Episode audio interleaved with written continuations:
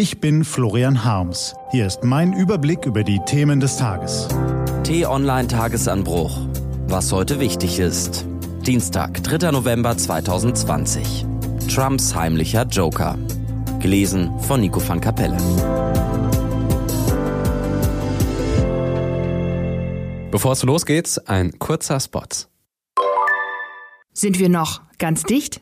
Immer mehr Menschen leiden an Osteoporose. Deshalb braucht es die Aktion Knochenstarkmacher. Informier dich auf Aktionsbündnis-osteoporose.de.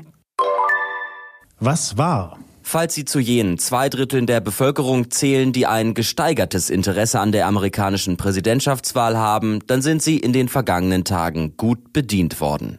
Kaum ein Radio- oder Fernsehsender, kaum eine Zeitung und erst recht keine Nachrichtenwebsite, die nicht ausführlich über den Wahlkampf berichtet hätte. Heute ist es soweit. Alle stimmberechtigten Amerikaner, die noch nicht vorab gewählt haben, werden an die Urnen gerufen. Und das sind trotz aller Winkelzüge, mit denen die Republikanische Partei Schwarze und andere Minderheiten fernzuhalten versucht, immer noch rund 100 Millionen.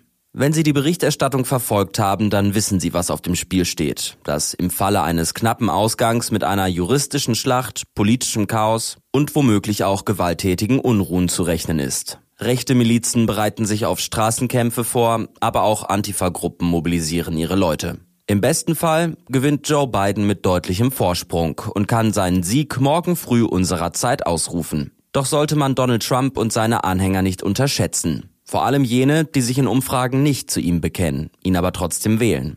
Diese heimliche Fangemeinde könnte eine größere Rolle spielen, als es mancher vorschneller Kommentator erwartet, als Trumps Joker. So oder so, drei Gedanken möchten wir Ihnen heute Morgen mitgeben.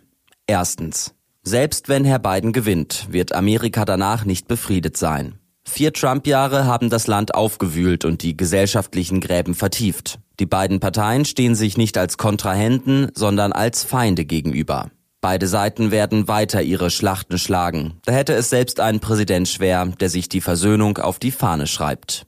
Zweitens. Die Gründe für den amerikanischen Aufruhr sind keinesfalls nur beim Rambo im Weißen Haus zu suchen. Auch seine Vorgänger haben fatale Fehler begangen. Bill Clinton liberalisierte die Finanzmärkte und bereitete so der Schulden- und Finanzkrise den Boden.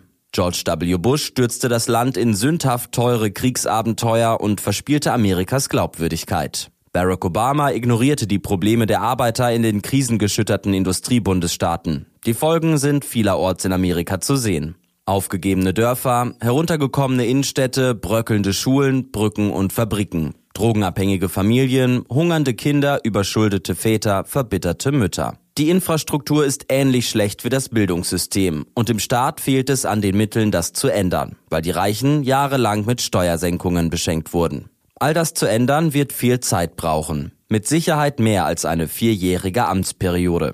Und drittens.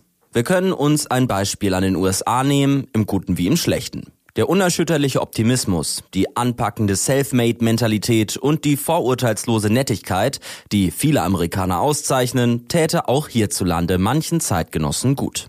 Zugleich sollten wir uns davor hüten, unsere Demokratie ebenso von Profitgeiern, Extremisten und Narzissten untergraben zu lassen, wie es im Land der unbegrenzten Extreme geschehen ist. Und wir sollten nicht vergessen, dass ein Staat nicht nur aus der hippen Szene in den Großstädten und der politischen Elite im Regierungsviertel besteht. Wer die Provinz vernachlässigt, der riskiert den gesellschaftlichen Frieden. Dazu passt eine neue Studie des Instituts der deutschen Wirtschaft in Köln. Der Autor Matthias Diermeier hat herausgefunden, dass Populisten wie die AfD an bestimmten Orten besonders viel Zulauf finden. In mittelgroßen Städten, aus denen viele Menschen abgewandert sind, weil die öffentliche Infrastruktur ausgedünnt worden ist. Also schlechte Bus-, Bahn- und Internetverbindung, geschlossene Schulen, Apotheken und Kneipen, kein Krankenhaus in der Nähe. Von solchen Orten gibt es auch in Deutschland inzwischen eine ganze Menge, trotz Milliardenförderung für den ländlichen Raum. Wo es der Staat aufgibt, die Rahmenbedingungen für ein attraktives Leben zu schaffen, gedeiht das Ressentiment und die Wut. Amerika ist uns bei dieser Entwicklung wie in allen anderen Dingen voraus. Aber sie kann auch uns ereilen. Das sollten wir vermeiden, wenn wir nicht irgendwann einen Typen wie Trump im Kanzleramt sehen wollen. Was steht an? Die T-Online-Redaktion blickt für Sie heute unter anderem auf diese Themen. Ob nun Trump gewinnt oder Biden, eins passiert in der kommenden Nacht auf jeden Fall. Die USA verlassen offiziell das internationale Klimaabkommen von Paris. Gesundheitsminister Jens Spahn informiert gemeinsam mit dem Robert Koch Institut und Intensivmedizinern über die aktuelle Corona-Lage.